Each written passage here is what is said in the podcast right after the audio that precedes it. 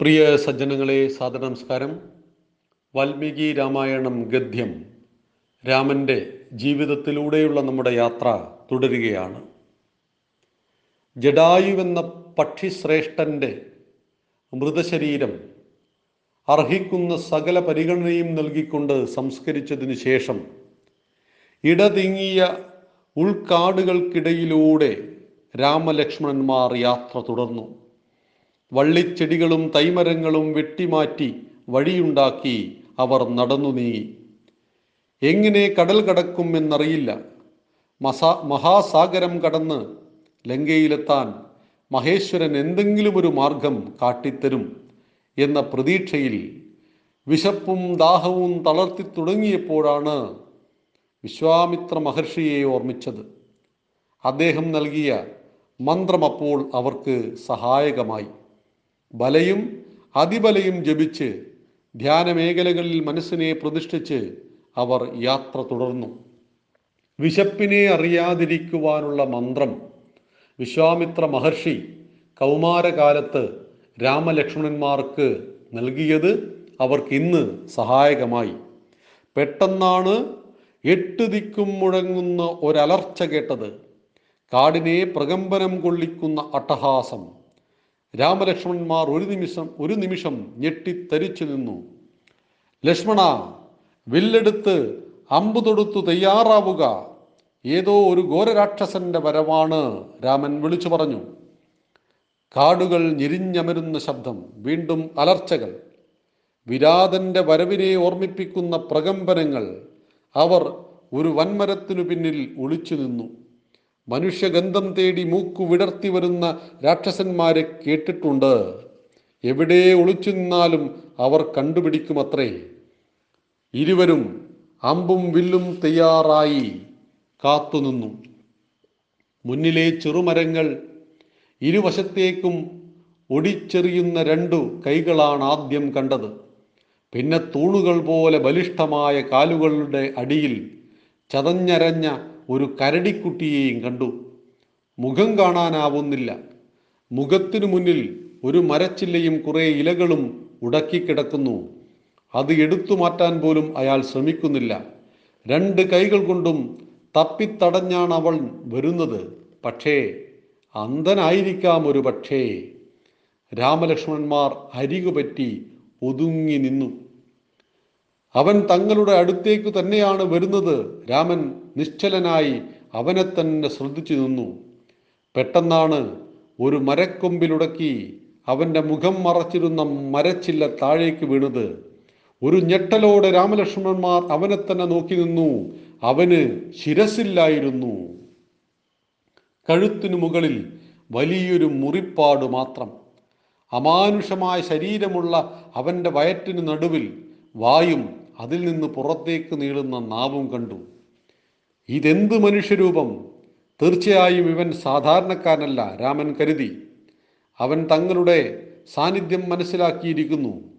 അവരിരുവരും അടുത്ത മരത്തിനു പിന്നിലേക്ക് മാറുവാൻ ശ്രമിക്കുന്നതിനിടെ അവന്റെ കൈകൾ നീണ്ടുവന്നു. അടുത്ത ക്ഷണം ഇരുവരും ബലിഷ്ഠമായ കരങ്ങൾക്കുള്ളിലേക്ക് അകപ്പെട്ടു. കെണിയിൽപ്പെട്ട സിംഹങ്ങളെപ്പോലെ സർവശക്തിയുമെടുത്ത് ഇരുവരും കുതിറി നോക്കിയെങ്കിലും രക്ഷപ്പെടാനായില്ല. ഇരുവരെയും വിഴുങ്ങാനാണ് അവന്റെ ഭാവം എന്ന് രാമന് മനസ്സിലായി. വായ പോലെ ഒരു ദ്വാരം വയറ്റിനടുത്ത് നടുവിലായിട്ടുണ്ട്. അവിടേക്കാണ് തങ്ങളെ കൊണ്ടുപോകുന്നത്. നീണ്ടുവരുന്ന വലിയ നാവുകൊണ്ട് ചുറ്റും നക്കിത്തുടച്ച് അവൻ തയ്യാറെടുക്കുകയാണ്. രാമൻ വലങ്കയിലെ അമ്പ് മെല്ലെയൊന്ന് വളച്ച് അവന്റെ അടിവയറ്റിൽ കുത്തിയിറക്കി. ഒരലർച്ചയോടെ അവൻ പിടിവിട്ട് വയറ്റിൽ നിരത്തിരുന്നു. ആ തക്കത്തിന് ഇരുവരും ഓടിയകുന്നു. കലി കയറിയ രാക്ഷസൻ കൈകൾ നീട്ടി മുന്നോട്ടെടുത്തു. ഇവന്റെ ഒരായുധം ഇവന്റെ ഒരേ ഒരു ആയുധം കൈകൾ മാത്രമാണ്. അത് നഷ്ടപ്പെട്ടാൽ ഈ വിചിത്ര ജീവിയെ ഭയക്കേണ്ടതില്ല. രാമൻ ലക്ഷ്മണന്റെ ചെവിയിൽ പറഞ്ഞു വാളെടുക്കുക. ഒരേ സമയം ചാടിയുയർന്ന് ഇരു കൈകളും വെട്ടി വീഴ്ത്തുക. രാമൻ ഉറയിൽ നിന്നും വാൾ വലിച്ചൂരി തയ്യാറായി നിന്നു. ഇരുവരും ചാടിയുയർന്ന് ഒരേ നിമിഷത്തിലായിരുന്നു അവന്റെ കൈകൾ രണ്ടുമറ്റ് താഴേക്ക് വീണു. ഇടിനാദം പോലെ ഒലർച്ചയോടെ അവൻ താഴെ വീഴുന്നതും അവന്റെ ശരീരം ഉരുകി മായുന്നതും അത്ഭുതത്തോടെ അവർ നോക്കി നിന്നു. പെട്ടെന്ന് അവന്റെ സ്ഥാനത്ത് സർവാഭരണ വിഭൂഷിതനായ ഒരു ഗന്ധർവൻ പ്രത്യക്ഷനായി. അയാൾ രാമനെ അയാൾ രാമനെ നമസ്കരിച്ചു. മഹാപ്രഭോ വന്ദനം. ഞാൻ ധനു എന്ന വിശ്വാവസു. സ്വർഗലോകത്തിന്റെ പാർശ്വങ്ങളിൽ സകല സുഖസൗകര്യങ്ങളോടും കൂടി ആടിയും പാടിയും ജീവിക്കുന്ന ഗന്ധർവൻ അയാൾ പറഞ്ഞു നീ എങ്ങനെ രാക്ഷസനായി? ലക്ഷ്മണൻ ചോദിച്ചു അതിമോഹത്തിന്റെ ഫലം ദുരിതം. ലഭിച്ചുകൊണ്ടിരുന്ന സുഖസൗഭാഗ്യങ്ങൾ ഒരിക്കലും അവസാനിക്കാതിരിക്കണമെന്നൊരിക്കൽ എനിക്ക് മോഹമുണ്ടായി. ആ മോഹം എന്നെ കൊണ്ടെത്തിച്ചത് ഈ ഘോരമായ കാനനത്തിലാണ്. ഒരു നരഭോജിയായ കാട്ടാളനായി ഇവിടെ അലയാനായിരുന്നു എന്റെ വിധി. ധനു തന്റെ ജീവിതകഥ വിസ്തരിച്ചു പറഞ്ഞു. അമരത്വം നേടണമെന്നാവശ്യവുമായി വിശ്വാവസു എന്ന ധനു ബ്രഹ്മാവിനെ തപസ്സു ചെയ്തു. ഏറെക്കാലം തപസ്സു ചെയ്തിട്ടും ബ്രഹ്മാവ് പ്രത്യക്ഷനായില്ല. നിരാശ തോന്നിയ ധനു തന്റെ ശിരസറുത്ത് അഗ്നിയിൽ ഹോമിക്കാൻ തീരുമാനിച്ചു.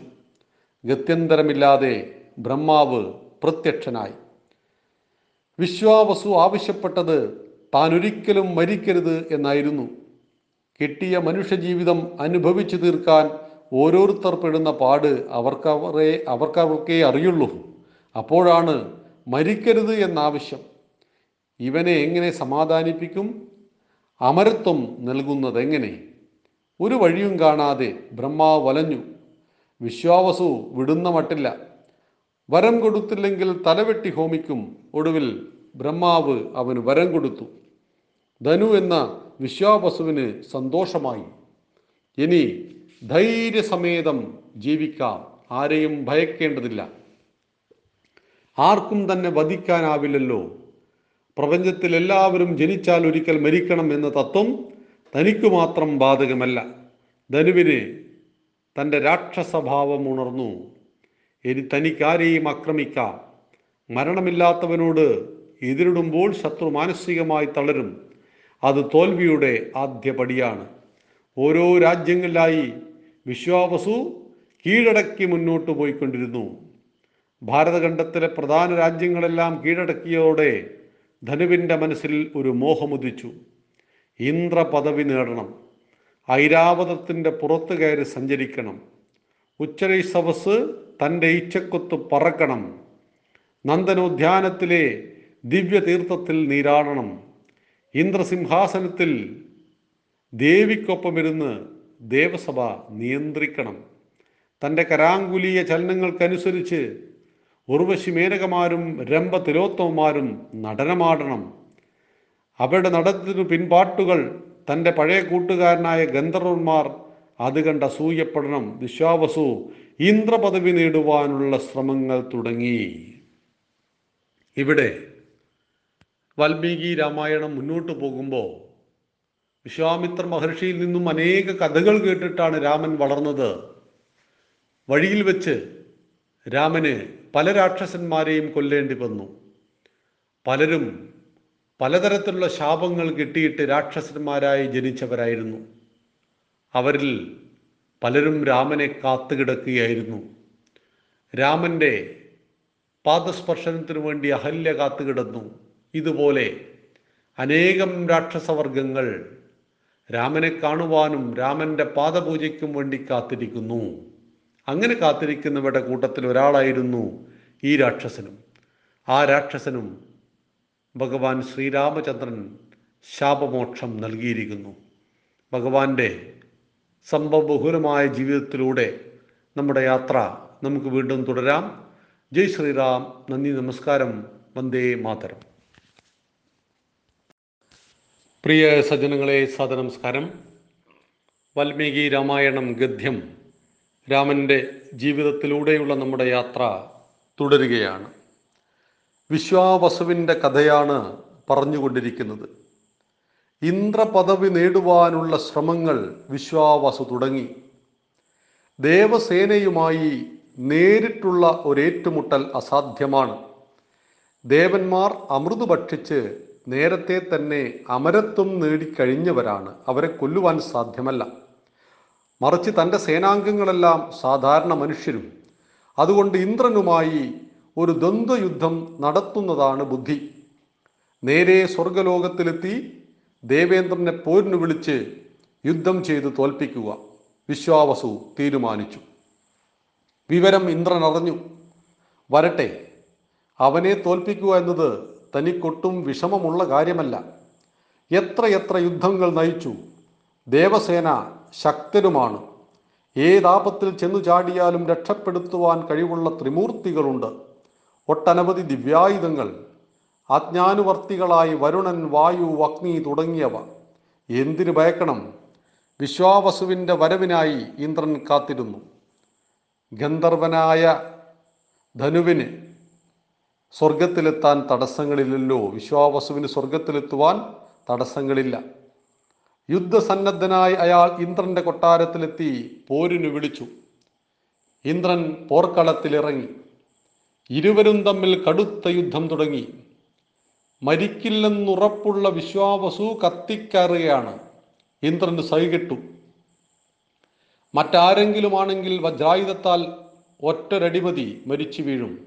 ഇയാൾക്ക് മരണമില്ലല്ലോ. കൊല്ലാമെ കൊല്ലാമെങ്കിൽ കൊന്നോളൂ. എന്ന മട്ടിൽ ഒരു കുലുക്കവുമില്ലാതെ പൊരുതുകയാണ് വിശ്വാവസു. കലി കയറിയ ഇന്ദ്രൻ ത്രിമൂർത്തികളെ മനസ്സിൽ പ്രാർത്ഥിച്ച് വജ്രായുധം കയ്യിലെടുത്തു. പരിഹാസം നിറഞ്ഞ ചിരിയുമായി നിൽക്കുകയാണ് ധനു. ഇന്ദ്രൻ വജ്രായുധത്താൽ ധനുവിന്റെ ശിരസ് മെല്ലെ താഴേക്കമർത്തി എനിക്കൊന്നും പറ്റിയില്ലല്ലോ എന്ന മട്ടിൽ അപ്പോൾ ഇന്ദ്രനെ കളിയാക്കി ചിരിച്ചുകൊണ്ടിരിക്കുന്ന ധനുവിന്റെ ശിരസ് ശരീരത്തിനുള്ളിലേക്ക് ഇറങ്ങിപ്പോയി. ഇപ്പോഴയാൾ കഴുത്തുവരെ മാത്രം ശരീരത്തോടെ നിൽക്കുകയാണ്. തലയില്ലാതെ ജീവനുള്ള കബന്ധം. കൈകൾ നീട്ടി തപ്പിത്തടഞ്ഞ് നീങ്ങുകയാണ് ധനു. എനിക്കൊന്നും കാണാനാവുന്നില്ല ധനു എന്ന കബന്ധൻ കരഞ്ഞു. ശബ്ദം കഴുത്തിനുള്ളിലേക്ക് കഴുത്തിനു മുകളിലേക്ക് ഉയർന്നു കേട്ടു. ഇനി നീ ഒന്നും കാണേണ്ട ഇന്ദ്രൻ തുടർന്നു. വരം നേടുന്നത് നല്ല കാര്യങ്ങൾക്ക് ഉപയോഗിക്കണം. അത്യാഗ്രഹമുണ്ടായാൽ ഇതാണ് അവസ്ഥ. എന്റെ വായവിടെ? ഞാനെങ്ങനെ ഭക്ഷണം കഴിക്കും? എനിക്ക് മരിച്ചാൽ മതി എന്നെ കൊന്നേക്കൂ. കബന്ധൻ കരഞ്ഞു തുടങ്ങി. നിനക്ക് മരണമില്ല നീ വരം നേടിയതല്ലേ? ഇനി ഇങ്ങനെയൊക്കെ ജീവിച്ചാൽ മതി. പിന്നെ ഭക്ഷണത്തിന്റെ കാര്യം അതിന് ഞാനൊരു വഴിയുണ്ടാക്കാം. ഇന്ദ്രൻ വീണ്ടും വജ്രായുധം പ്രയോഗിച്ചു. വിശ്വാവസു എന്ന കബന്ധന്റെ വയറ്റിനു മധ്യത്തിലായി വായയും നാവും പ്രത്യക്ഷമായി. ഇതുവഴി നിനക്ക് ആഹാരം കഴിക്കാം. ഇന്ദ്രൻ ചിരിച്ചു. ഇനി ഇവിടെ കണ്ടുപോകരുത്. കബന്ധൻ സ്വർഗലോകത്തുനിന്ന് തപ്പിത്തടഞ്ഞു മടങ്ങി. ചുറ്റിത്തിരിഞ്ഞ് വഴിതെറ്റി അയാൾ ദണ്ഡകവനത്തിലെത്തി. അവിടെ ഗോദാവരി നദിയുടെ തീരത്ത് വീണ്ടും ബ്രഹ്മദേവനെ തപസ് ചെയ്യാൻ തുടങ്ങി. കുറേ കാലത്തിനു ശേഷം ബ്രഹ്മദേവൻ പ്രത്യക്ഷനായി. ദേവാ എന്റെ രൂപം പഴയതുപോലെ ആക്കിത്തരണം. എനിക്കിങ്ങനെ ജീവിക്കുവാൻ വയ്യ കബന്ധൻ ആവശ്യപ്പെട്ടു. ഇങ്ങനെ ആക്കിയത് ഞാനല്ലല്ലോ ഇന്ദ്രനല്ലേ. ഇത് മാറ്റാൻ അദ്ദേഹത്തിന് മാത്രമേ കഴിയൂ. ബ്രഹ്മാവ് കൈയൊഴിഞ്ഞു. എന്നാൽ എന്നെ വധിക്കൂ. എനിക്ക് ആ പഴയ ഗന്ധർവനായാൽ മതി. കബന്ധന്റെ ആവശ്യം കേട്ട് ബ്രഹ്മാവ് ചിരിച്ചു. അത് ശരി. മരണം ഉണ്ടാവരുതെന്ന് വരം നേടിയിട്ട് അത് പിൻവലിക്കാൻ പറഞ്ഞാൽ അതും സാധ്യമല്ല. പിന്നെ ഞാൻ എന്തു ചെയ്യും? എത്ര കാലം ഇങ്ങനെ വിചിത്ര ജീവിയായി കഴിയും? കബന്ധൻ ചോദിച്ചു. എല്ലാത്തിനും ഒരവസാനമുണ്ട് കുറേ കാലം നീ ഇങ്ങനെ ഇവിടെ കഴിയണം. വർഷങ്ങൾക്ക് ശേഷം ദശരഥപുത്രനായ രാമലക്ഷ്മണന്മാർ ഇവിടെയെത്തും അവർ നിന്റെ ഇരുകരങ്ങളും ഛേദിക്കും. അതോടെ നിന്റെ വൈരൂപ്യം മാറി വീണ്ടും ഗന്ധർവനാകും. ബ്രഹ്മാവ് അനുഗ്രഹിച്ചു. കബന്ധൻ നിരാശയോടെ മടങ്ങി. എന്തൊക്കെ പ്രതീക്ഷകളായിരുന്നു? ഇന്ദ്രപദം മൈരാവതം ഇന്ദ്രാണി നന്ദനോദ്യാനം. കാറ്റിനെയും മഴയെയും വരെ നിയന്ത്രിക്കാവുന്ന അധികാരം എല്ലാം വെറും മോഹം. കാര്യം നടന്നതുമില്ല. തല സ്വന്തം വയറ്റിലുമായി. ധനു എന്ന കബന്ധൻ ഗോദാവരി തീരത്തുള്ള കൊടുങ്കാട്ടിൽ താമസമാക്കി ഒരു ഗുണമുണ്ട്. ഇവിടെ ആരെയും ഭയക്കേണ്ടതില്ല. കാണുന്നവരൊക്കെ ഭയന്നുകൊള്ളും. മൃഗങ്ങൾ പോലും ഈ വിചിത്ര ജീവിയെ കണ്ട് ഓടിമറയുന്നു. കാട്ടിലെ ജീവിതം കബന്ധൻ പതിയെ ആസ്വദിച്ചു തുടങ്ങി. കാട്ടിൽ വല്ലപ്പോഴും തപസ്സിനെത്തുന്ന മുനിമാരെയും സഞ്ചാരികളെയും നായാട്ടിനെത്തുന്ന രാജാക്കന്മാരെയും ഭയപ്പെടുത്തുക എന്നായിരുന്നു അവന്റെ ഇഷ്ടവിനോദം. അപ്രതീക്ഷിതമായി കടന്നു ചെല്ലുക ധ്യാനനിരതനായിരിക്കുന്ന മുനിമാർക്ക് മുന്നിൽ നിന്ന് തലയില്ലാതെ പൊട്ടിച്ചിരിക്കുക. നായാട്ടുകാർക്ക് മുന്നിൽ പെട്ടെന്ന് ചാടി വീണ് തലയില്ലാത്ത കഴുത്ത് കാട്ടി നൃത്തം ചെയ്യുക. ഇത് കണ്ട് ഭയന്ന് ബോധം കെട്ട് വീഴുന്നതുവരെ കളിയാക്കി ചിരിച്ചടുത്തിരിക്കുക. അല്പം കഴിഞ്ഞ് അവർ കണ്ണു തുറക്കുമ്പോൾ അവിടെ മുഖത്തേക്ക് കുനിഞ്ഞു തല കുനിഞ്ഞു വ കുനിഞ്ഞു തലയില്ലാത്ത കഴുത്ത് കാട്ടി വീണ്ടും ഭയപ്പെടുത്തുക. ശാപം കിട്ടിയ ജീവിതം നേരം പോക്കാക്കി. കബന്ധൻ കാട്ടിൽ ഉല്ലസിച്ച് നടന്നു. എങ്കിലും ഇടയ്ക്ക് വെറുതെ ഇരിക്കുമ്പോൾ അയാൾ പഴയ കാര്യങ്ങളെ ഓർമ്മിക്കും. ഗന്ധർവലോകത്തെ സംഗീത സാന്ദ്രമായ ഭൂതകാലങ്ങൾ വരം നേടി വിജയങ്ങളുടെ മതം കൊണ്ട് പാഞ്ഞു നടന്ന ഭരണകാലത്തിന്റെ പ്രൗഢി അന്ന് തന്നോട് തോറ്റോടിയ രാജാക്കന്മാരുടെ കുനിഞ്ഞ ശിരസുകൾ താൻ യുദ്ധത്തിൽ അരിഞ്ഞു വീഴ്ത്തിയ ശിരസുകൾ ശിരസറ്റ് വീണ കബന്ധങ്ങൾ അറിയാതയാൾ സ്വന്തം കഴുത്തിൽ തടവിപ്പോവും. പിന്നെ എല്ലാം ഈശ്വര നിശ്ചയം എന്ന് സ്വയം ആശ്വസിച്ച് കാട്ടുവഴിയിലൂടെ നടന്നു വരുന്നവരെ ഭയപ്പെടുത്താൻ പച്ചിലക്കാട്ടിൽ ഒളിച്ചു നിൽക്കും. ഇതാണെന്റെ ജീവിതം. കബന്ധൻ എന്ന ധനു കഥ പറഞ്ഞു നിർത്തി. ഇനി ഞാൻ മടങ്ങട്ടെ. അങ്ങയുടെ വനയാത്രയിൽ ഇത്തരം ഒട്ടനവധി ദുരന്ത ജന്മങ്ങളെ കണ്ടിട്ടുണ്ടാവാം. സ്വന്തം കർമ്മങ്ങളുടെ ഫലമായി കാനനത്തിൽ അലയാൻ വിധിക്കപ്പെട്ടവരാണ് അവരെല്ലാം. യാത്ര പറഞ്ഞ് പിരിയുന്നതിനു മുമ്പ് അയാൾ പറഞ്ഞു നമുക്ക് കിട്ടുന്ന സൗഭാഗ്യങ്ങൾ അന്യർക്ക് പ്രയോജനപ്പെടുത്തുമ്പോഴാണ് നാം മഹത്വം നേടുന്നത്. ഞാൻ അതിനു വിപരീതമായി പ്രവർത്തിച്ചു. എനിക്കു ലഭിച്ച അമരത്വം അന്യരെ ദ്രോഹിക്കാൻ ഞാൻ ഉപയോഗിച്ചു. അതിനുള്ള ശിക്ഷയും ഞാൻ അനുഭവിച്ചു. സ്വന്തം ജീവിതം. അത് ഗന്ധർവനായാലും നിഷാദനായാലും നമുക്ക് ലഭിച്ച ജീവിതമാണ് ഉദാത്തമെന്ന് കരുതണം. അതിൽ പരീക്ഷണങ്ങളുണ്ടാവാം. അവയെ സധൈര്യം നേരിട്ട് സുഖദുഃഖങ്ങൾ അനുഭവിച്ചു തീർക്കണം. അന്യരുടെ ജീവിതം കണ്ടു കൊതിക്കുമ്പോൾ നമ്മുടെ മനസ്സിന്റെ ശാന്തിയും സമാധാനവുമാണ് നശിക്കുന്നത്. രാമനെ തൊഴുത് ഗന്ധർവൻ പിൻവാങ്ങി. പിന്നെ അടുത്ത നിമിഷം അന്തർധാനം ചെയ്തു. രാമൻ ഓർക്കുകയാണ് ആരെയെല്ലാം കണ്ടുമുട്ടുന്നു കാനനത്തിൽ? തന്റെ പ്രിയപ്പെട്ട സീത തനിക്കൊപ്പമില്ല. എങ്കിലും വിശ്വാവസുവിന്റെ ഈ കഥകൾ കേട്ടു രാമൻ മനസ്സിൽ ചിന്തിച്ചു പോയി. ഒരാൾക്ക് ഒരിക്കലും മരിക്കില്ല എന്ന വരം കിട്ടി. എന്തെല്ലാം നന്മകൾ ലോകത്തിന് ചെയ്യാമായിരുന്നു. പക്ഷേ ചെയ്തതെല്ലാം പാപകർമ്മങ്ങളായിരുന്നു. അതുകൊണ്ട് മരിക്കില്ല എന്ന് വരം കിട്ടിയ ആളുടെ തല വയറ്റിലുമായപ്പോൾ എന്നെ കൊന്നു തരൂ എന്ന് പറഞ്ഞുകൊണ്ട് ഇന്ദ്രനും ബ്രഹ്മാവിനും നേരെ നടക്കുന്ന ഒരു മനുഷ്യൻ. അവസാനം ശാപമോക്ഷം കിട്ടുന്നു. ആരാണോ നിന്റെ രണ്ട് കൈകളും വെട്ടിയരിഞ്ഞു വീഴ്ത്തുന്നത് അപ്പോൾ നിനക്ക് ശാപമോക്ഷം ലഭിക്കുമെന്ന്. എല്ലാത്തിനും നിമിത്തമായി തീരുകയാണല്ലോ താൻ എന്ന് രാമൻ ചിന്തിച്ചു. അതാണ് രാമനും സാമാന്യേനയുള്ള നമ്മളും തമ്മിലുള്ള വ്യത്യാസം. ജീവിതത്തിലെ പ്രതിസന്ധികൾക്കിടയിൽ രാമൻ കരഞ്ഞിട്ടുണ്ട് രാമൻ തളർന്നിട്ടുണ്ട് പക്ഷേ അതിൽ നിന്നെല്ലാം പെട്ടെന്ന് ഉയർത്തെഴുന്നേൽക്കുന്നു. കർമ്മം ചെയ്യുവാൻ രാമന് യാതൊരു മടിയുമില്ല. തന്റെ സീത കൂടെയില്ലെന്നറിഞ്ഞിട്ടും ആകാശത്തിലേക്ക് പറന്നുയർന്ന് രാമലക്ഷ്മണന്മാർ വിശ്വാവസുവിന്റെ രണ്ട് കൈകളും വെട്ടിയെരിഞ്ഞു കളഞ്ഞു. അവരുടെ ക്ഷാത്രവീര്യത്തിന് ഒട്ടും കുറവില്ലായിരുന്നു. അവരുടെ യുദ്ധതന്ത്രത്തിന് ഒട്ടും കുറവില്ലായിരുന്നു. അവർ ഭയപ്പെട്ടു പോയില്ല. ബാക്കി എല്ലാവരും ഇവനെ കണ്ട് ഭയപ്പെട്ട് ബോധം കെട്ട് വീണപ്പോൾ രാമലക്ഷ്മണന്മാർ ഭയപ്പെട്ടു പോയില്ലെന്ന് മാത്രമല്ല അവന്റെ പടുകൂറ്റൻ രണ്ട് കൈകളെ ഇടത്തും വലത്തും നിന്ന് വെട്ടി എരിഞ്ഞു കളഞ്ഞു. അത്ര ധീരന്മാരായിരുന്നു. ജീവിതത്തിൽ ദുഃഖമുണ്ടാകുമ്പോൾ കരയുന്നത് നല്ലത് തന്നെ. സുഖമുണ്ടാകുമ്പോൾ ചിരിക്കുന്നതും അങ്ങനെ തന്നെ. എന്നാൽ അതിനോട് ഒട്ടിച്ചേർന്ന് ദുഃഖം സ്ഥായിയായ ഭാവമാണെന്ന് കരുതി ദുഃഖിച്ചുകൊണ്ടിരിക്കുന്ന ദുഃഖത്തിന്റെ പേരിൽ ശരീരം വരെ ഉപേക്ഷിച്ച് ആത്മഹത്യക്ക് തുനിയുന്ന ആളുകളെ നമുക്ക് കാണാം. സുഖമാണെന്റെ സ്ഥിരമായ അവസ്ഥയെന്ന് തെറ്റിദ്ധരിച്ച് ആ സുഖത്തിൽ അഹങ്കരിച്ച് സർവതും നശിപ്പിച്ചവരെയും നമുക്ക് കാണുവാൻ കഴിയും. ഇങ്ങനെ പല ജീവിതങ്ങളും നമുക്ക് മുന്നിലുള്ളപ്പോഴാണ് രാമൻ നമ്മുടെ ജീവിതത്തെ പല പല കഥാപാത്രങ്ങളിലൂടെ നമുക്ക് മുന്നിൽ വെക്കുന്നത്. ഇന്ന് വിശ്വാവസു എന്ന ഗന്ധർവനെ കുറിച്ചാണ് നാം പഠിച്ചത്. ജയ് ശ്രീറാം നന്ദി നമസ്കാരം വന്ദേ മാതരം. പ്രിയ സജ്ജനങ്ങളെ സാദ നമസ്കാരം. വാൽമീകി രാമായണം ഗദ്യം. രാമന്റെ ജീവിതത്തിലൂടെയുള്ള നമ്മുടെ യാത്ര തുടരുകയാണ്. എത്രയെത്ര വിചിത്ര ജീവിതങ്ങളെയാണ് താൻ ഈ കാട്ടിൽ കണ്ടുമുട്ടിയത് രാമൻ ഓർക്കുകയാണ്.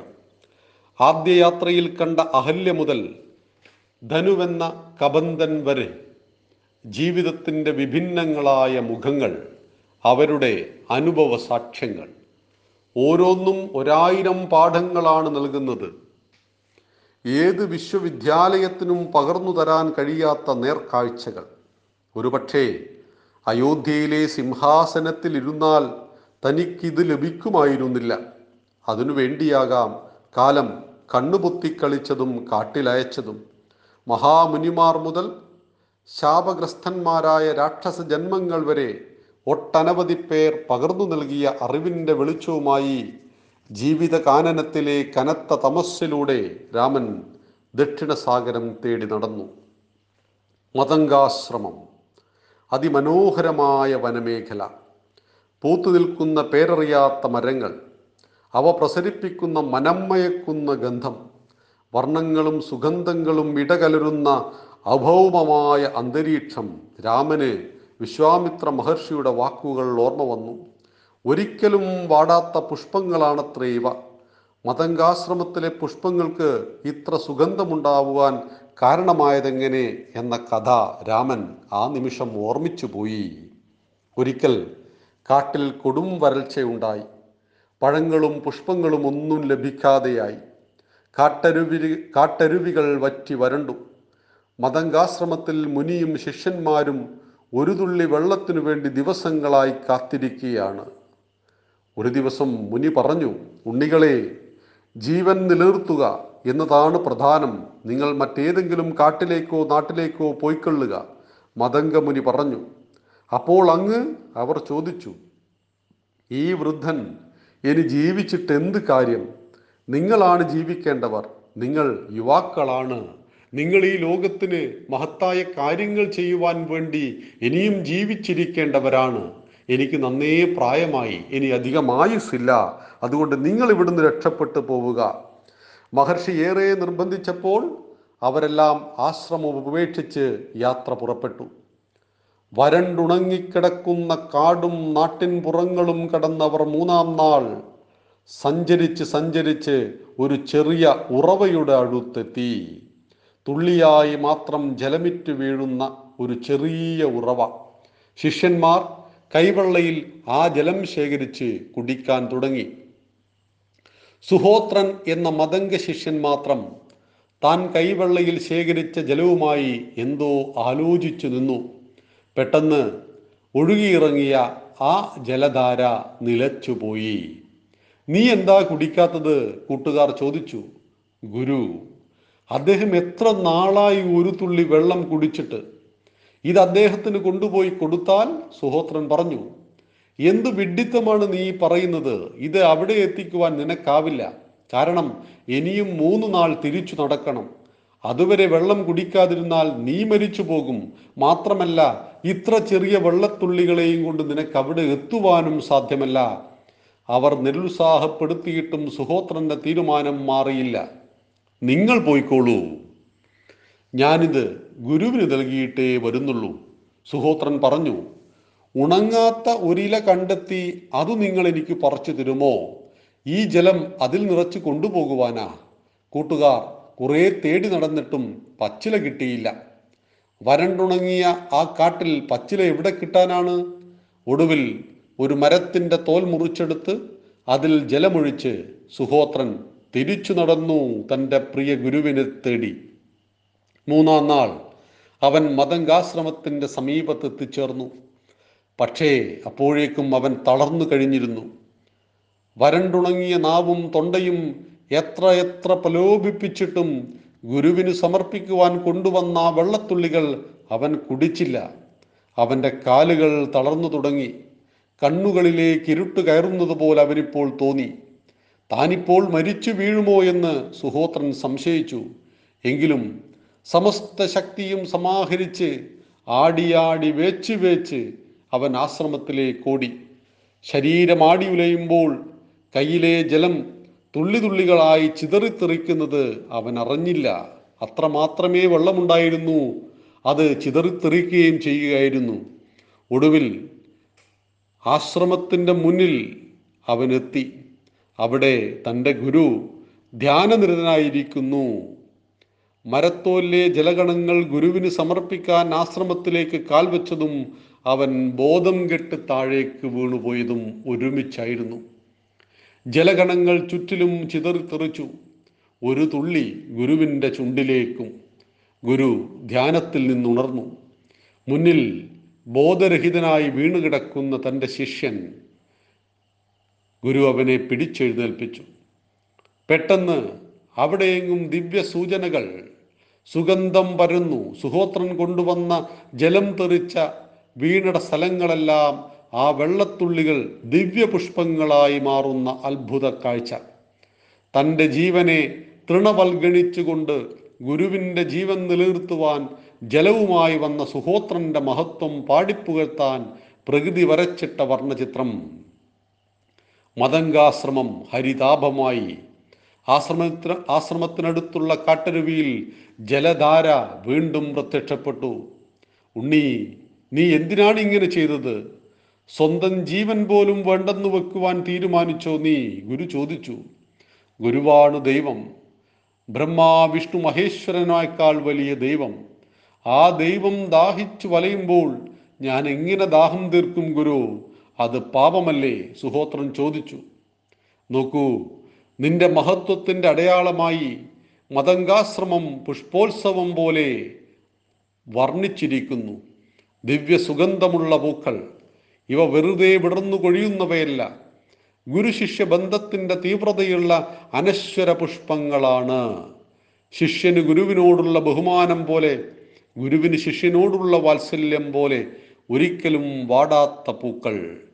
രാമൻ ആ ദിവ്യ പുഷ്പ സുഗന്ധത്തിനിടയിലൂടെ മതങ്കാശ്രമത്തിലേക്ക് കയറി. മതംഗ മഹർഷിയെയും സുഹോത്രനും അവിടെ ഉണ്ടായില്ല. ശിഷ്യസമൂഹം ഇപ്പോൾ അവരെ ഓർക്കുന്നുണ്ടാവാം. ഗുരുശിഷ്യ ബന്ധത്തിന്റെ മഹത്തായ ഉദാഹരണം പോലെ. ഭാരതത്തിന്റെ പവിത്രമായൊരു കാഴ്ചപ്പാടാണിത്.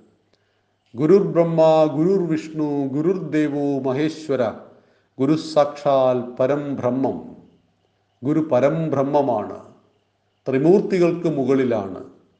ആ ഗുരു ദാഹിച്ചു വലഞ്ഞപ്പോൾ പറഞ്ഞു മക്കളെ നിങ്ങൾ രക്ഷപ്പെടൂ. നിങ്ങൾ ജീവിച്ചിരിക്കേണ്ടവരാണ്. ഈ വൃദ്ധ ഇവിടെ ഉപേക്ഷിച്ചിട്ട് പോകൂ. നിർബന്ധിച്ചപ്പോൾ ഗുരുവിനെ അനുസരിക്കേണ്ടി വന്നു. ഗുരു പറയുന്ന വാക്കുകളെ അനുസരിക്കലാണ് ഗുരുവിനോട് ആദരവുണ്ടാവുക എന്ന് പറയുന്നത്. ഗുരു ഇരിക്കാൻ പറഞ്ഞാൽ നമ്മൾ ഇരിക്കണം. ഇരിക്കാൻ പറഞ്ഞില്ലെങ്കിൽ ഇരിക്കരുത്. അങ്ങനെ ഗുരുവിന്റെ വാക്കുകളെ അനുസരിച്ചുകൊണ്ട് മുന്നോട്ട് പോയി മൂന്ന് നാൾക്ക് ശേഷമാണ് അവർ കുരുതുള്ളി വെള്ളം കിട്ടിയത്. ആ വെള്ളത്തുള്ളി കൊണ്ട് സുഹോത്രൻ തന്റെ ഗുരുവിനരികിലേക്ക് ഓടിയെടുക്കുകയാണ്. ഗുരുശിഷ്യ ബന്ധത്തിന്റെ ഉദാത്തമായ കാഴ്ചപ്പാടാണ് ഈ ഭാരതം നമ്മെ പഠിപ്പിക്കുന്നത്. എത്രമാത്രം ഗുരു ശിഷ്യന്മാരെ സ്നേഹിച്ചിരുന്നു അത്രമാത്രം ശിഷ്യന്മാർ ഗുരുവിനെ ആദരിച്ചു ബഹുമാനിച്ചു സ്നേഹിച്ചു എന്നറിയുക.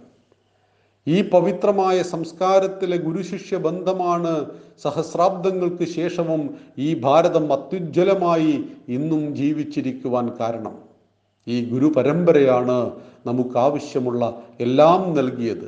ആ ഗുരുവിന് ഒരു തുള്ളി വെള്ളം കൊടുക്കുവാൻ വേണ്ടിയിട്ട് തന്റെ ജീവൻ പോലും പുല്ലുപോലെ വലിച്ചെറിയുവാൻ തയ്യാറായ സുഹോത്രൻ എന്ന് പറയുന്ന ഒരു മഹാനായ ശിഷ്യനെ കുറിച്ച് രാമൻ ഓർമ്മിച്ചു പോവുകയാണ്.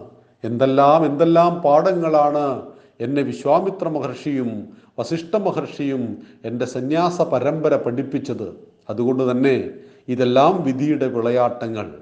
സ്വന്തം ഭാര്യയെ രാവണൻ അപഹരിച്ചു കൊണ്ടുപോയിരിക്കുന്നു. ഭാര്യയെ തേടിയുള്ള യാത്രയിലാണ് രാമൻ.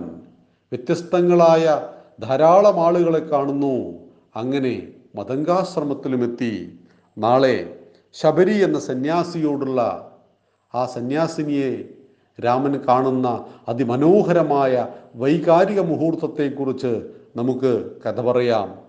ജയ് ശ്രീറാം. നന്ദി നമസ്കാരം. വന്ദേ മാതരം. പ്രിയ സജ്ജനങ്ങളെ നമസ്കാരം വാൽമീകി രാമായണം ഗദ്യം. രാമന്റെ ജീവിതത്തിലൂടെയുള്ള നമ്മുടെ യാത്ര തുടരുകയാണ്. ശബരി എന്ന സന്യാസിനിയെക്കുറിച്ചാണ് ഇന്ന് നമുക്ക് മനസ്സിലാക്കേണ്ടത്. ശബരി എന്നൊരു വൃദ്ധ സന്യാസിനിയായിരുന്നു മതങ്കാശ്രമത്തിന്റെ ആചാര്യസ്ഥാനത്ത് അന്ന് പ്രവർത്തിച്ചിരുന്നത്. ഒട്ടനവധി ശിഷ്യരും ശബരിക്കൊപ്പം അവിടെ ഉണ്ടായിരുന്നു. വിഷ്ണുഭക്തയായ ശബരി പൂർവജന്മത്തിൽ കൊടിയ പാപം ചെയ്തതിനാൽ ശാപഗ്രസ്തയാൽ ഭൂമിയിൽ വന്നവളാണത്രേ. ആ കഥ ഇപ്രകാരമാണ് രാമൻ ഓർമ്മിച്ചു. മാലിനി എന്നായിരുന്നു അവളുടെ പേര്. ചിത്രകവചൻ എന്ന ഗന്ധർവ രാജാവിന്റെ ഏകപുത്രി അതീവ സുന്ദരി ധൈര്യശാലി ആരെയും ആകർഷിക്കുന്ന പെരുമാറ്റം തികഞ്ഞ ആജ്ഞാശക്തി മാലിനിയെ സ്വന്തമാക്കുവാൻ ഗന്ധർവ രാജകുമാരന്മാരും രാജാക്കന്മാരും ഒരുപോലെ ആഗ്രഹിച്ചിരുന്നു. എന്നാൽ ബ്രഹ്മജ്ഞാനിയായ വീതിഹോത്രൻ എന്ന ഗന്ധർവ യുവാവിനെയാണ് ചിത്രകവചൻ മക്കൾ മകൾക്കായി കണ്ടെത്തിയത്. മാലിനിക്ക് ഈ ബന്ധം തീരെ ഇഷ്ടമായിരുന്നില്ല. എന്നാൽ അച്ഛനെ എതിർക്കുവാൻ ധൈര്യവുമില്ലായിരുന്നു. വിവാഹം കഴിഞ്ഞു.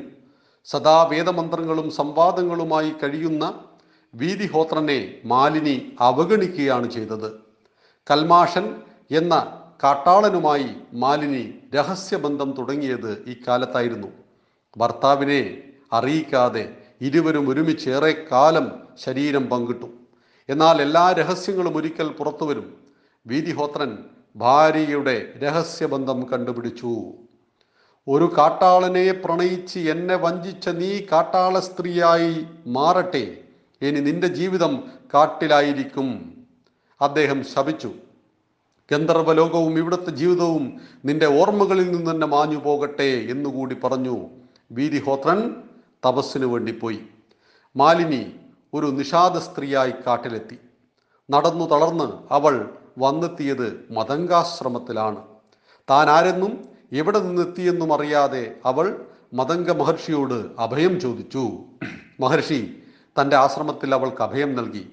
അങ്ങനെ നിഷാദ സ്ത്രീയായ മാലിനി ശബരി എന്ന താപസകന്യകയായി മാറി. ആത്മീയതയുടെ ലോകത്ത് അവൾ പുതിയ ജീവിതം തുടങ്ങി. വേദങ്ങളും മന്ത്രങ്ങളും പഠിച്ചു. എല്ലാം ത്യജിക്കുന്ന താപസചര്യ അവൾക്ക് അനുഭവവേദ്യമായി. മതങ്കന്റെ ഏറ്റവും പ്രധാന ശിഷ്യയായി ശബരി മാറി. മതങ്കൻ തീർത്ഥാടനത്തിനായി കാശിയിലേക്ക് പുറപ്പെടുമ്പോൾ ആശ്രമത്തിന്റെ ചുമതല ശബരിയെ ഏൽപ്പിക്കുകയാണ് പതിവ്.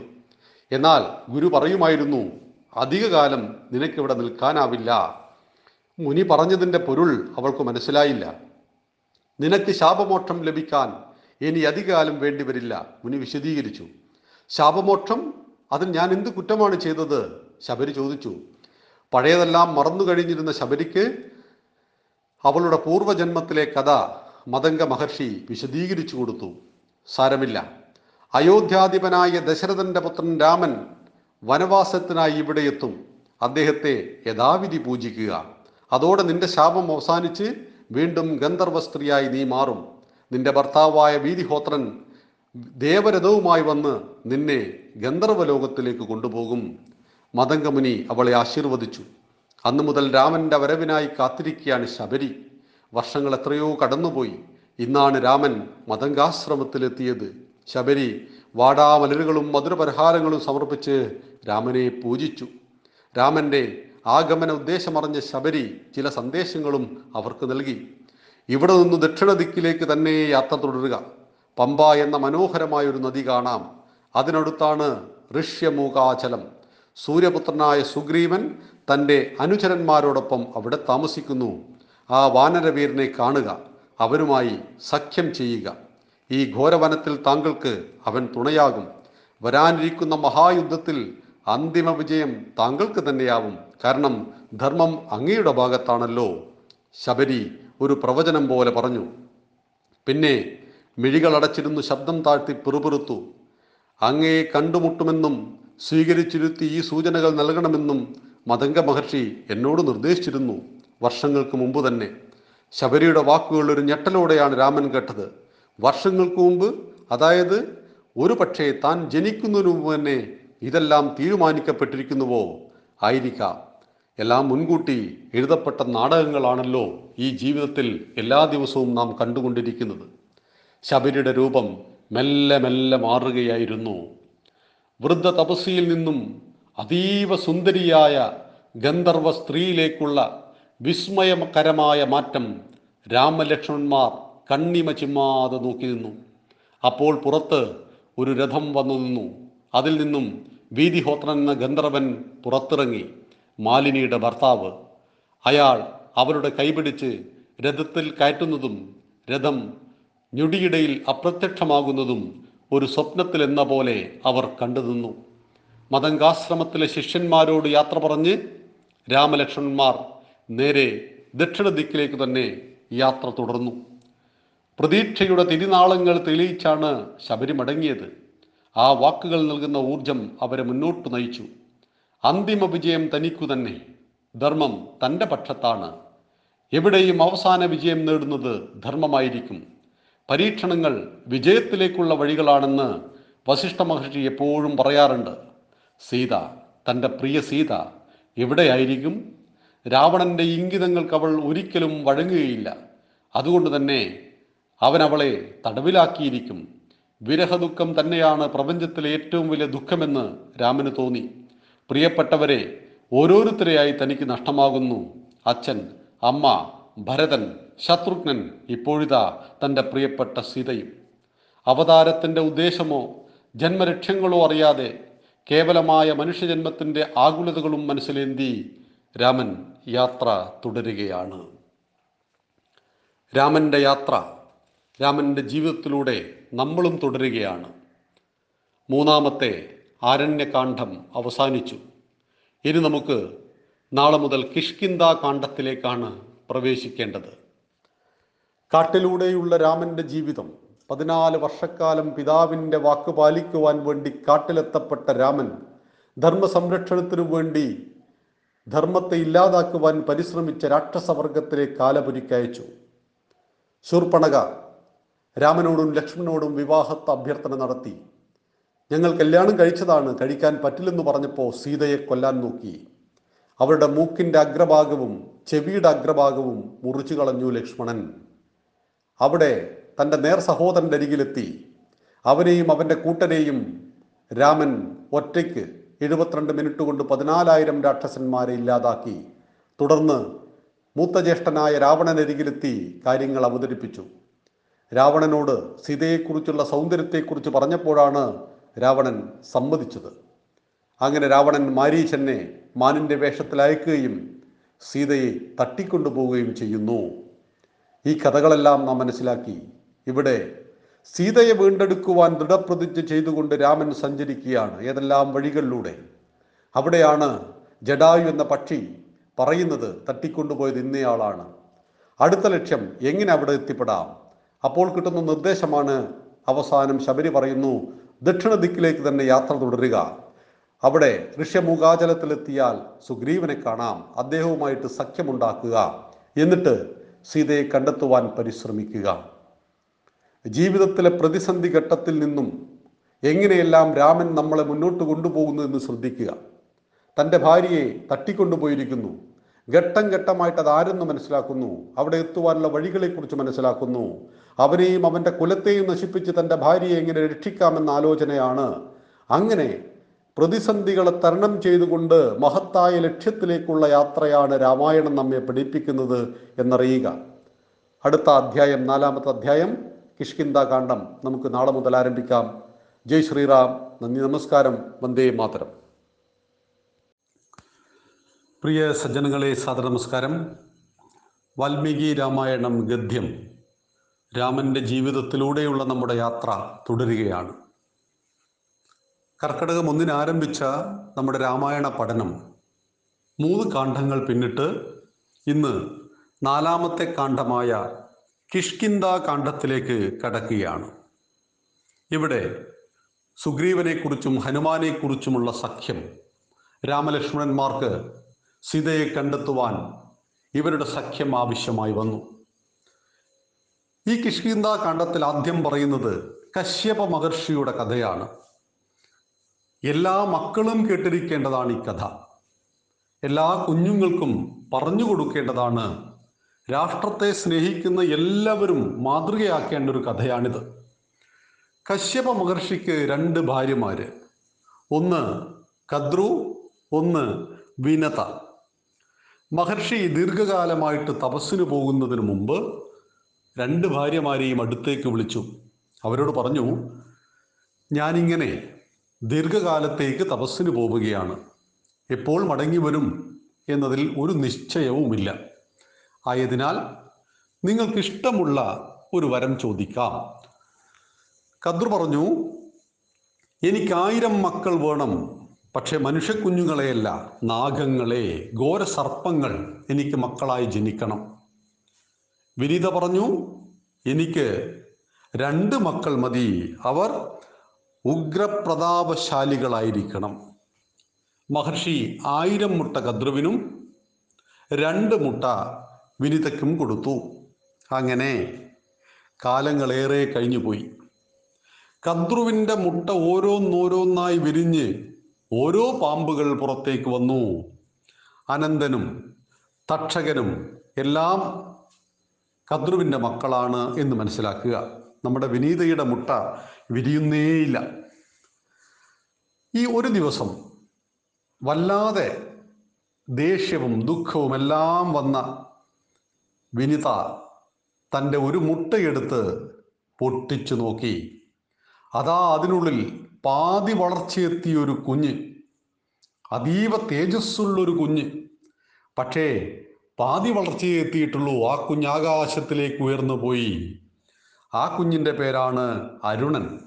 സൂര്യഭഗവാന്റെ തേരാളി എന്നാണ് നാം വിശ്വസിക്കുന്നത്.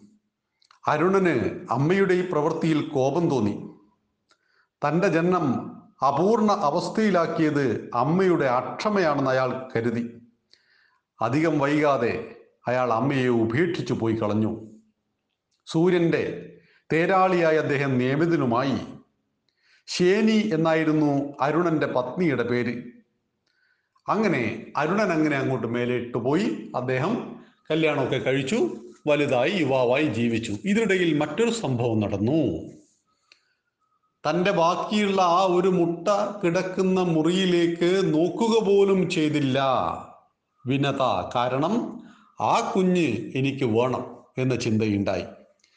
ഒരു ദിവസം കദ്രുവും വിനതയും കൂടി ആശ്രമത്തിന്റെ മുറ്റത്തിങ്ങനെ നിൽക്കുമ്പോൾ സൂര്യഭഗവാൻ ഉദിച്ചുയരുകയാണ് വെള്ളക്കുതിരകളെ പൂട്ടിയ സ്വർണത്തേരിലാണ് ഭഗവാൻ സൂര്യൻ ഉദിച്ചുയരുന്നത് എന്നാണ് നമ്മുടെ വിശ്വാസം. അവിടെ ഈ രണ്ട് സ്ത്രീകൾ തമ്മിൽ ഒരു തർക്കം നടന്നു. കദ്രു പറഞ്ഞു ആ വെള്ളക്കുതിരയുടെ വാൽ കറുത്തതാണ് എന്ന് പറഞ്ഞു. വിനത പറഞ്ഞു കുതിരയും വെള്ളയാണ് വാലും വെള്ളയാണ്. രണ്ടുപേരും തർക്കമായി. പിറ്റേ ദിവസം ഇവർ ആ തർക്കം വീണ്ടും തുടർന്നു. ആ തർക്കം തുടർന്നപ്പോഴായിരുന്നു അവർ ഒരു പന്തയം വെച്ചത്. ആ പന്തയം ഇങ്ങനെയായിരുന്നു. നാളെ സൂര്യൻ ഉദിക്കുന്ന സമയത്ത് നമുക്കൊന്നിച്ച് സൂര്യോദയം കാണാം.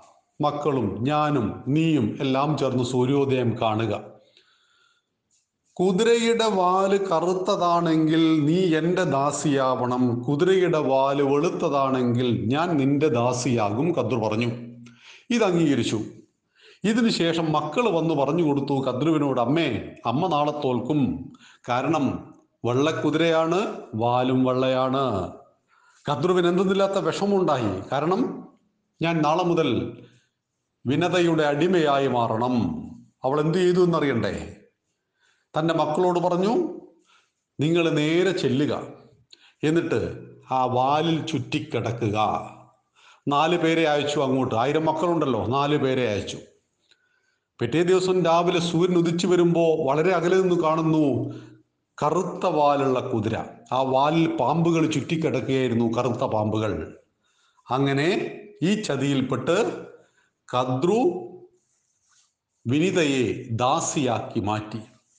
പിന്നീട് അങ്ങോട്ട് വിനിതയെ സംബന്ധിച്ച് കഷ്ടപ്പാടിന്റെ ദിനങ്ങളായിരുന്നു. എന്തെല്ലാം ജോലികൾ ചെയ്യണം? ആയിരം നാഗങ്ങളെ ശ്രദ്ധിക്കണം. അവരെ പരിചരിക്കണം. വീട് തൂത്ത് വൃത്തിയാക്കണം. എല്ലാ പണികളും ദാസിയായ വിനിതയ്ക്ക് ചെയ്യേണ്ടി വന്നു. കാലങ്ങളേറെ കഴിഞ്ഞുപോയി. ഒരു ദിവസം ആ മുറിയിൽ വെച്ച മുട്ട പൊട്ടി.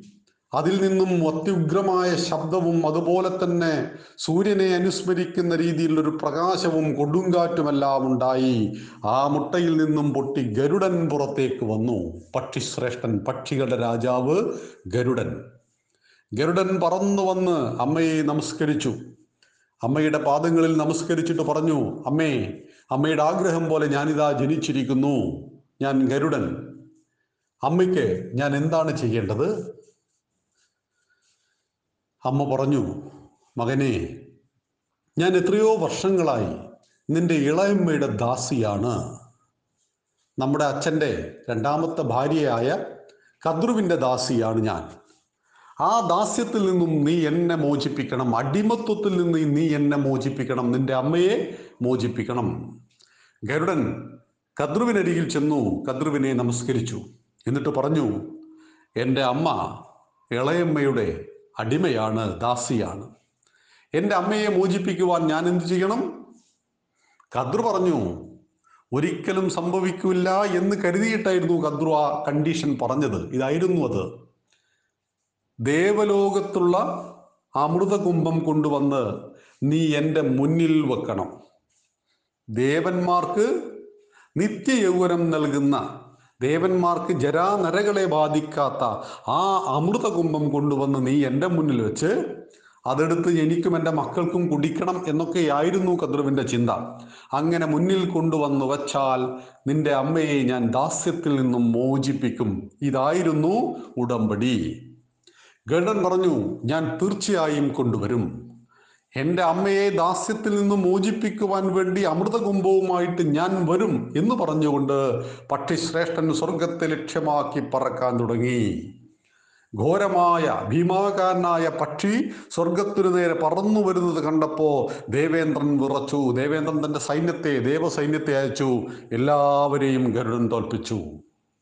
ദേവേന്ദ്രൻ തന്റെ വജ്രായുധവുമായിട്ട് വന്നു. എല്ലാ യുദ്ധവും നടത്തി. പക്ഷെ ഒന്നും ചെയ്യുവാൻ വജ്രായുധത്തിനും ദേവേന്ദ്രനും കഴിഞ്ഞില്ല. അമൃതകുംഭം സൂക്ഷിച്ച കൊട്ടാരത്തിന്റെ വാതിൽ കൊക്കുകൊണ്ട് പൊളിച്ചു കളഞ്ഞു ഗരുഡൻ. അവിടെ കാവൽ നിന്ന ഘോരസർപ്പങ്ങളെ മുഴുവൻ കൊത്തിയെരിഞ്ഞു കളഞ്ഞു. അതിനുശേഷം അമൃതകുംഭത്തെ തന്റെ കൊക്കുകൊണ്ട് കോരിയെടുത്ത് ആ കുംഭവുമായിട്ട് ആ വലിയ കുംഭവുമായിട്ട് തന്റെ അമ്മയെ മോചിപ്പിക്കുവാൻ താഴേക്ക് യാ ഭൂമിയിലേക്ക് യാത്ര തുടരുകയാണ് ഗരുഡൻ. അതാ മുന്നിൽ നിൽക്കുന്നു സാക്ഷാൽ മഹാവിഷ്ണു. എല്ലാ ദേവന്മാരും ഓടി മഹാവിഷ്ണുവിന് അരികിൽ ചെന്നതാണ്. ദേവന്മാർക്ക് അമരത്വം നൽകുന്ന അമൃതവുമായിട്ട് ഇതാ ഒരു പക്ഷി കടന്നു കളയുന്നു. ആ പക്ഷിയെ നിഗ്രഹിക്കണം നിഗ്രഹിക്കണമെന്ന് പറഞ്ഞുകൊണ്ട് ഈ സമയത്ത് മഹാവിഷ്ണു രക്ഷകനായി എത്തി മഹാവിഷ്ണുവിന്റെ കയ്യിൽ ഒരു ചക്രമുണ്ട് സുദർശന ചക്രം. ആ ചക്രം ഒരാൾക്ക് നേരെ വിട്ടാൽ അതിനെ ഭസ്മീകരിക്കാതെ കൊല്ലാതെ ആ ചക്രം ഇതുവരെ മടങ്ങി വന്നിട്ടില്ല. മഹാവിഷ്ണു ഈ ചക്രം ഗരുഡന് നേരെ അയച്ചു. ഗരുഡൻ കൊക്കിലേക്ക് പിടിച്ച ഈ അമൃതകുംഭം തന്റെ കാലിലേക്ക് മാറ്റിയിട്ട് സാദരം നമസ്കരിച്ചു സുദർശന ചക്രത്തെ ഈ ചക്രം ഗരുഡന്റെ ശിരസിനെ ലക്ഷ്യമാക്കി വന്നു. എന്നാൽ പെട്ടെന്ന് അത് തലയ്ക്ക് ചുറ്റും മൂന്ന് പ്രാവശ്യം പ്രദക്ഷിണം ചെയ്തുകൊണ്ട് മഹാവിഷ്ണുവിന്റെ കൈകളിൽ പോയിരുന്നു. മഹാവിഷ്ണുവിന് അത്ഭുതമായി. ഇതെന്താണ് സംഭവിച്ചത്? ഇങ്ങനെ ഒരിക്കലും ഉണ്ടായിട്ടില്ലല്ലോ. മഹാവിഷ്ണു സുദർശനത്തോട് ചോദിച്ചു ഹേ സുദർശനം എന്തു സംഭവിച്ചു?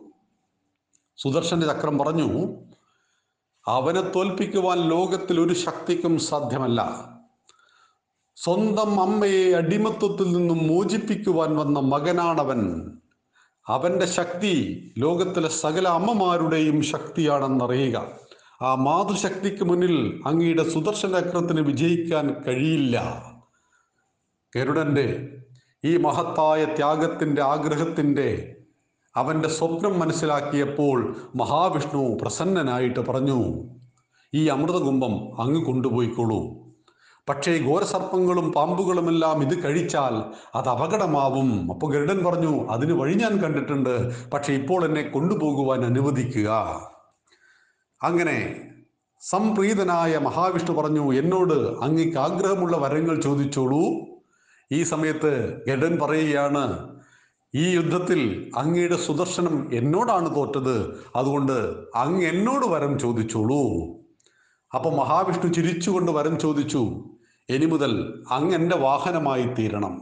മഹാവിഷ്ണുവിന്റെ വാഹനമായി മാറുവാൻ ഗരുഡനോട് ആവശ്യപ്പെട്ടു. ഗരുഡൻ പറഞ്ഞു ഞാൻ എന്റെ അമ്മയെ അടിമത്വത്തിൽ നിന്നും മോചിപ്പിച്ചിട്ട് വരാം. അതാണ് എന്റെ ഒന്നാമത്തെ ദൗത്യം. എന്നിട്ട് ഞാൻ ഭഗവാന്റെ വാഹനമായിട്ട് മാറാം. ഗരുഡൻ ആ അമൃതകുംഭവുമായിട്ട് ഭൂമിയിലേക്ക് പറന്നു. കാത്തിരിക്കുകയായിരുന്നു കദ്രുവും ആയിരം മക്കളും. അമൃതകുംഭം മുന്നിൽ കൊണ്ടുവന്നു വച്ചു. ആ സമയം കദ്രു പറഞ്ഞു നിന്റെ അമ്മയെ ഞാനിതാ ദാസ്യത്തിൽ നിന്നും മോചിപ്പിച്ചിരിക്കുന്നു. കേട്ട മാത്രയിൽ അമൃതകുംഭം കൊത്തിയെടുത്ത് പറന്നു. വാക്കുകൾ പറയുമ്പോൾ ശ്രദ്ധിക്കണം. കദ്ർ പറഞ്ഞത് അമൃതകുംഭം മുന്നിൽ കൊണ്ടുവന്ന് വെക്കണമെന്നാണ്. അല്ലാതെ എനിക്കത് നൽകണം എന്ന് പറഞ്ഞിരുന്നില്ല. ആ വാക്ക് ഗരുഡൻ പാലിച്ചു. മുന്നിൽ കൊണ്ടുപോയി വച്ചു. കൊത്തിയെടുത്ത് വീണ്ടും സ്വർഗത്തിലേക്ക് പറന്നു. പറന്നിട്ട് സ്വർഗത്തിൽ അത് വീണ്ടും ഏൽപ്പിച്ചു. ഇവിടെ ഗരുഡൻ എന്ന മകനെ കുറിച്ചാണ് രാമൻ മനസ്സിലാക്കിയത്. അടിമയായിപ്പോയ സ്വന്തം മാതാവിനെ രക്ഷിക്കുവാൻ വേണ്ടിയിട്ട് ദേവഗണങ്ങളോടും സാക്ഷാൽ മഹാവിഷ്ണുവിനോട് പോലും യുദ്ധം ചെയ്യുവാൻ തയ്യാറായ ഈ മകനെ പോലെയുള്ള മക്കളെയാണ് നമ്മുടെ നാടിനാവശ്യം. ഇത്രയും ഇങ്ങനെയുള്ള മക്കളെ നമ്മൾ സ്വാതന്ത്ര്യ സമരകാലത്ത് കണ്ടിട്ടുണ്ട്. ഇന്നും നമ്മുടെ സൈന്യത്തിൽ ഇത്ര മക്കളുണ്ട്.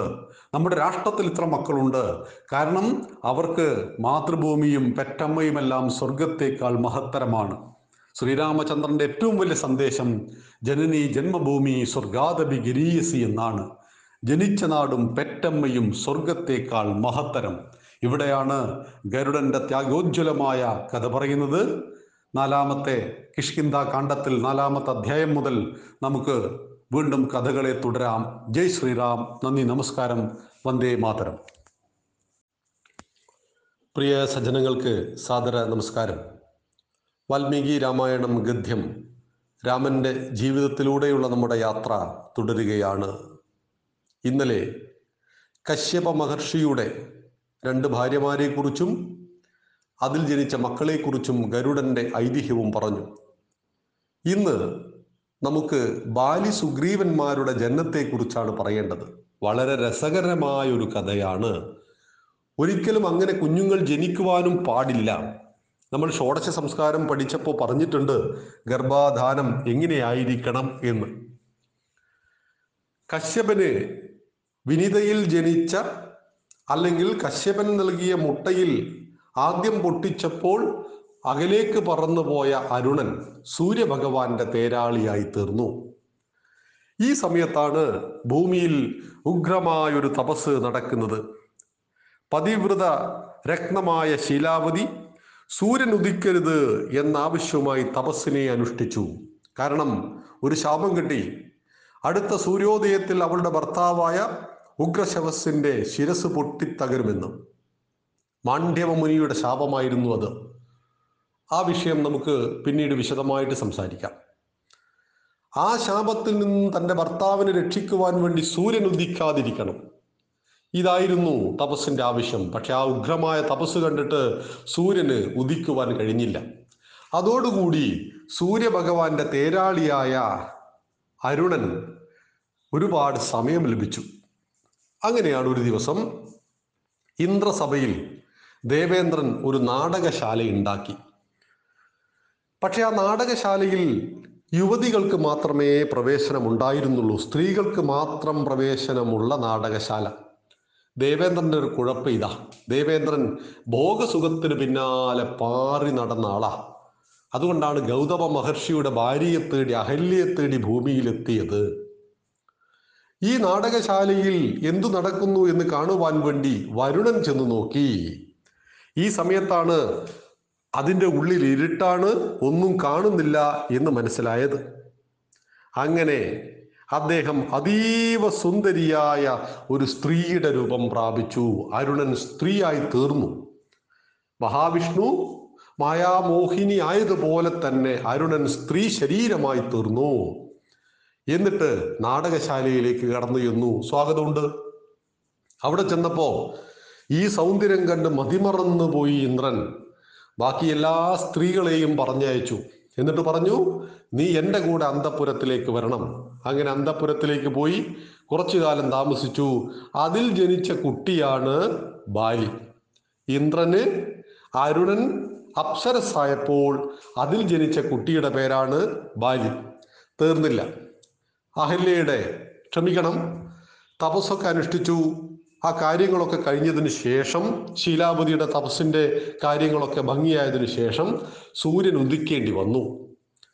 സൂര്യൻ ഉദിക്കുവാൻ വേണ്ടി തയ്യാറായി നിൽക്കുമ്പോൾ അതാ ഓടിക്കിതച്ച് വരികയാണ് അരുണൻ. എവിടെ പോയതായിരുന്നു നീ? എന്ന് ചോദിച്ചു.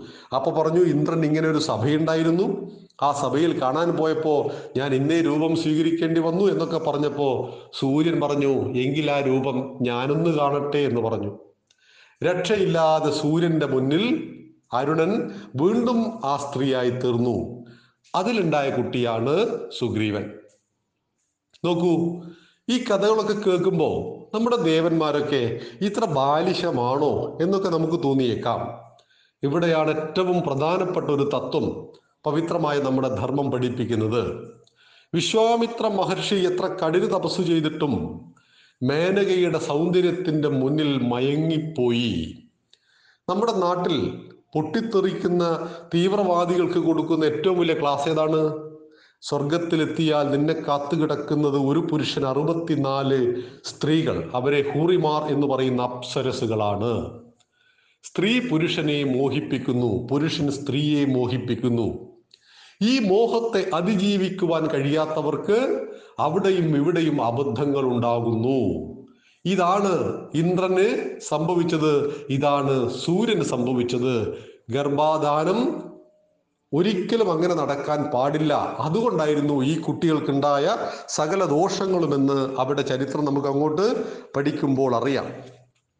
അങ്ങനെ ഈ രണ്ട് കുട്ടികളെ അഹല്യാദേവിയുടെ സംരക്ഷണയിൽ വിട്ട് അരുണൻ സൂര്യന്റെ സവിധത്തിലെത്തി. ഈ മക്കളെ അഹല്യാദേവിയെ ഏൽപ്പിച്ചു. ഏറെ വൈകി അഹല്യാദേവി ഈ കുഞ്ഞുങ്ങളെ സ്വന്തം മക്കളെ പോലെ പരിചരിച്ചു. ഒരു ദിവസം അഹല്യാദേവിയുടെ ഭർത്താവായ ഗൗതമ മഹർഷിക്ക് ഇത് ഇഷ്ടമായില്ല. അദ്ദേഹം പറഞ്ഞു ജനിപ്പിച്ചവർ തന്നെ വളർത്തട്ടെ. സർവസംഘ പരിത്യാഗികളായി കാട്ടിലലയുന്ന നമ്മളല്ല ഇവരെ വളർത്തേണ്ടത്. ജനിപ്പിച്ചവരാരെന്നറിയില്ലല്ലോ. അഹല്യ സംശയം പ്രകടിപ്പിച്ചു. അതെനിക്കറിയാം. അവരെ ഞാൻ ഇവിടെ വരുത്താം. ത്രികാലജ്ഞാനിയായ ഗൗതമൻ തപസിദ്ധിയാൽ ഇന്ദ്രനെയും സൂര്യനെയും വിളിച്ചു വരുത്തി. നിങ്ങളുടെ മക്കളുടെ സംരക്ഷണം നിങ്ങൾ തന്നെ ഏറ്റെടുക്കണം. മുനി പറഞ്ഞു ഇരുവരും കുട്ടികളെ മേടിച്ചു. മുനിയുടെ ശാപം കിട്ടാതിരിക്കുവാൻ പേടിച്ചു പറച്ചുകൊണ്ട് പെട്ടെന്ന് കുട്ടികളെ മേടിച്ചു. ഈ സമയത്ത് കിഷ്കിന്ദ രാജ്യത്തെ ഋക്ഷരജസ് എന്ന വാനര വംശ രാജാവിന് പുത്രന്മാരില്ലായിരുന്നു. പുത്രഭാഗ്യത്തിനായി ഇന്ദ്രനെയും സൂര്യനെയും മാറി മാറി പ്രാർത്ഥിച്ചു കൊണ്ടിരുന്ന രാജാവിന് മുന്നിൽ അവർ പ്രത്യക്ഷരായി. ഈ കുട്ടികളെ ഞങ്ങൾ നിന്നെ ഏൽപ്പിക്കുന്നു. ഞങ്ങളുടെ കുട്ടികളാണിവർ. മഹാബലവാന്മാർ. ഇവർ ഇന്നു മുതൽ നിന്റെ പുത്രന്മാരാണ്. ദേവന്മാർ അനുഗ്രഹിച്ചു. ഇന്ദ്രപുത്രനായ ബാലിയും സൂര്യപുത്രനായ സുഗ്രീവനും വാനരകുമാരന്മാരോടൊപ്പം വളർന്നു വന്നു.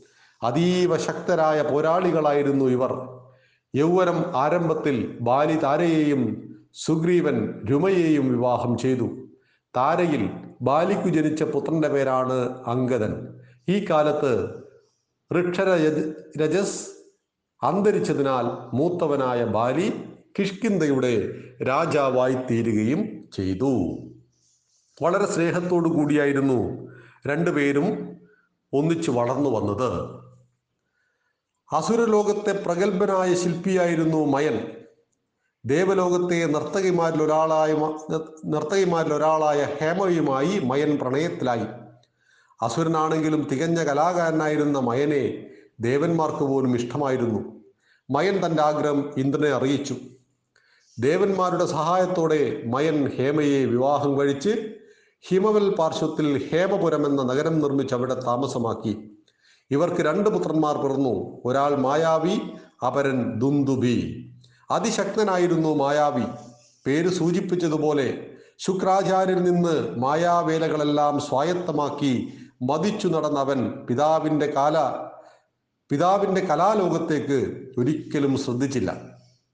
ആരെയും ആക്രമിക്കുക കീഴടക്കുക. ഇതായിരുന്നു മായാവിയുടെ ഇഷ്ടവിനോദം. മായാവിയുടെ അനുജനായ ദുന്ദുബിയും പരാക്രമശാലിയായിരുന്നു. ഇവരുടെ ശക്തിയെ പറ്റിയുള്ള കഥകൾ നാട്ടിലെങ്കും പ്രചരിച്ചതോടെ ആരും അവരെ എതിർക്കാതായി. ശത്രുക്കളെല്ലാം കീഴടങ്ങിയതോടെ വിരസത തോന്നിയ ദുന്ദുമി വരുണദേവനെ യുദ്ധത്തിന് വിളിച്ചു. അലയോ ദുന്ദുബി അങ്ങ് അസുരന്മാരെയും ദേവന്മാരെയും ശക്തി ചൈതന്യങ്ങൾ ഒരുമിച്ച് മഹാപ്രതിഭാശാലിയായി തീർന്നവനാണ് അങ്ങയോട് എതിർത്താൽ ഞാൻ തോറ്റുപോകും. ദുർബലനായ എന്നെ വെറുതെ വിടുക. അങ്ങയ്ക്ക് പറ്റിയ എതിരാളി ഹിമവാനാണ്. വരുണൻ പറഞ്ഞു. ദുന്തുബി വടക്കോട്ട് പാഞ്ഞു.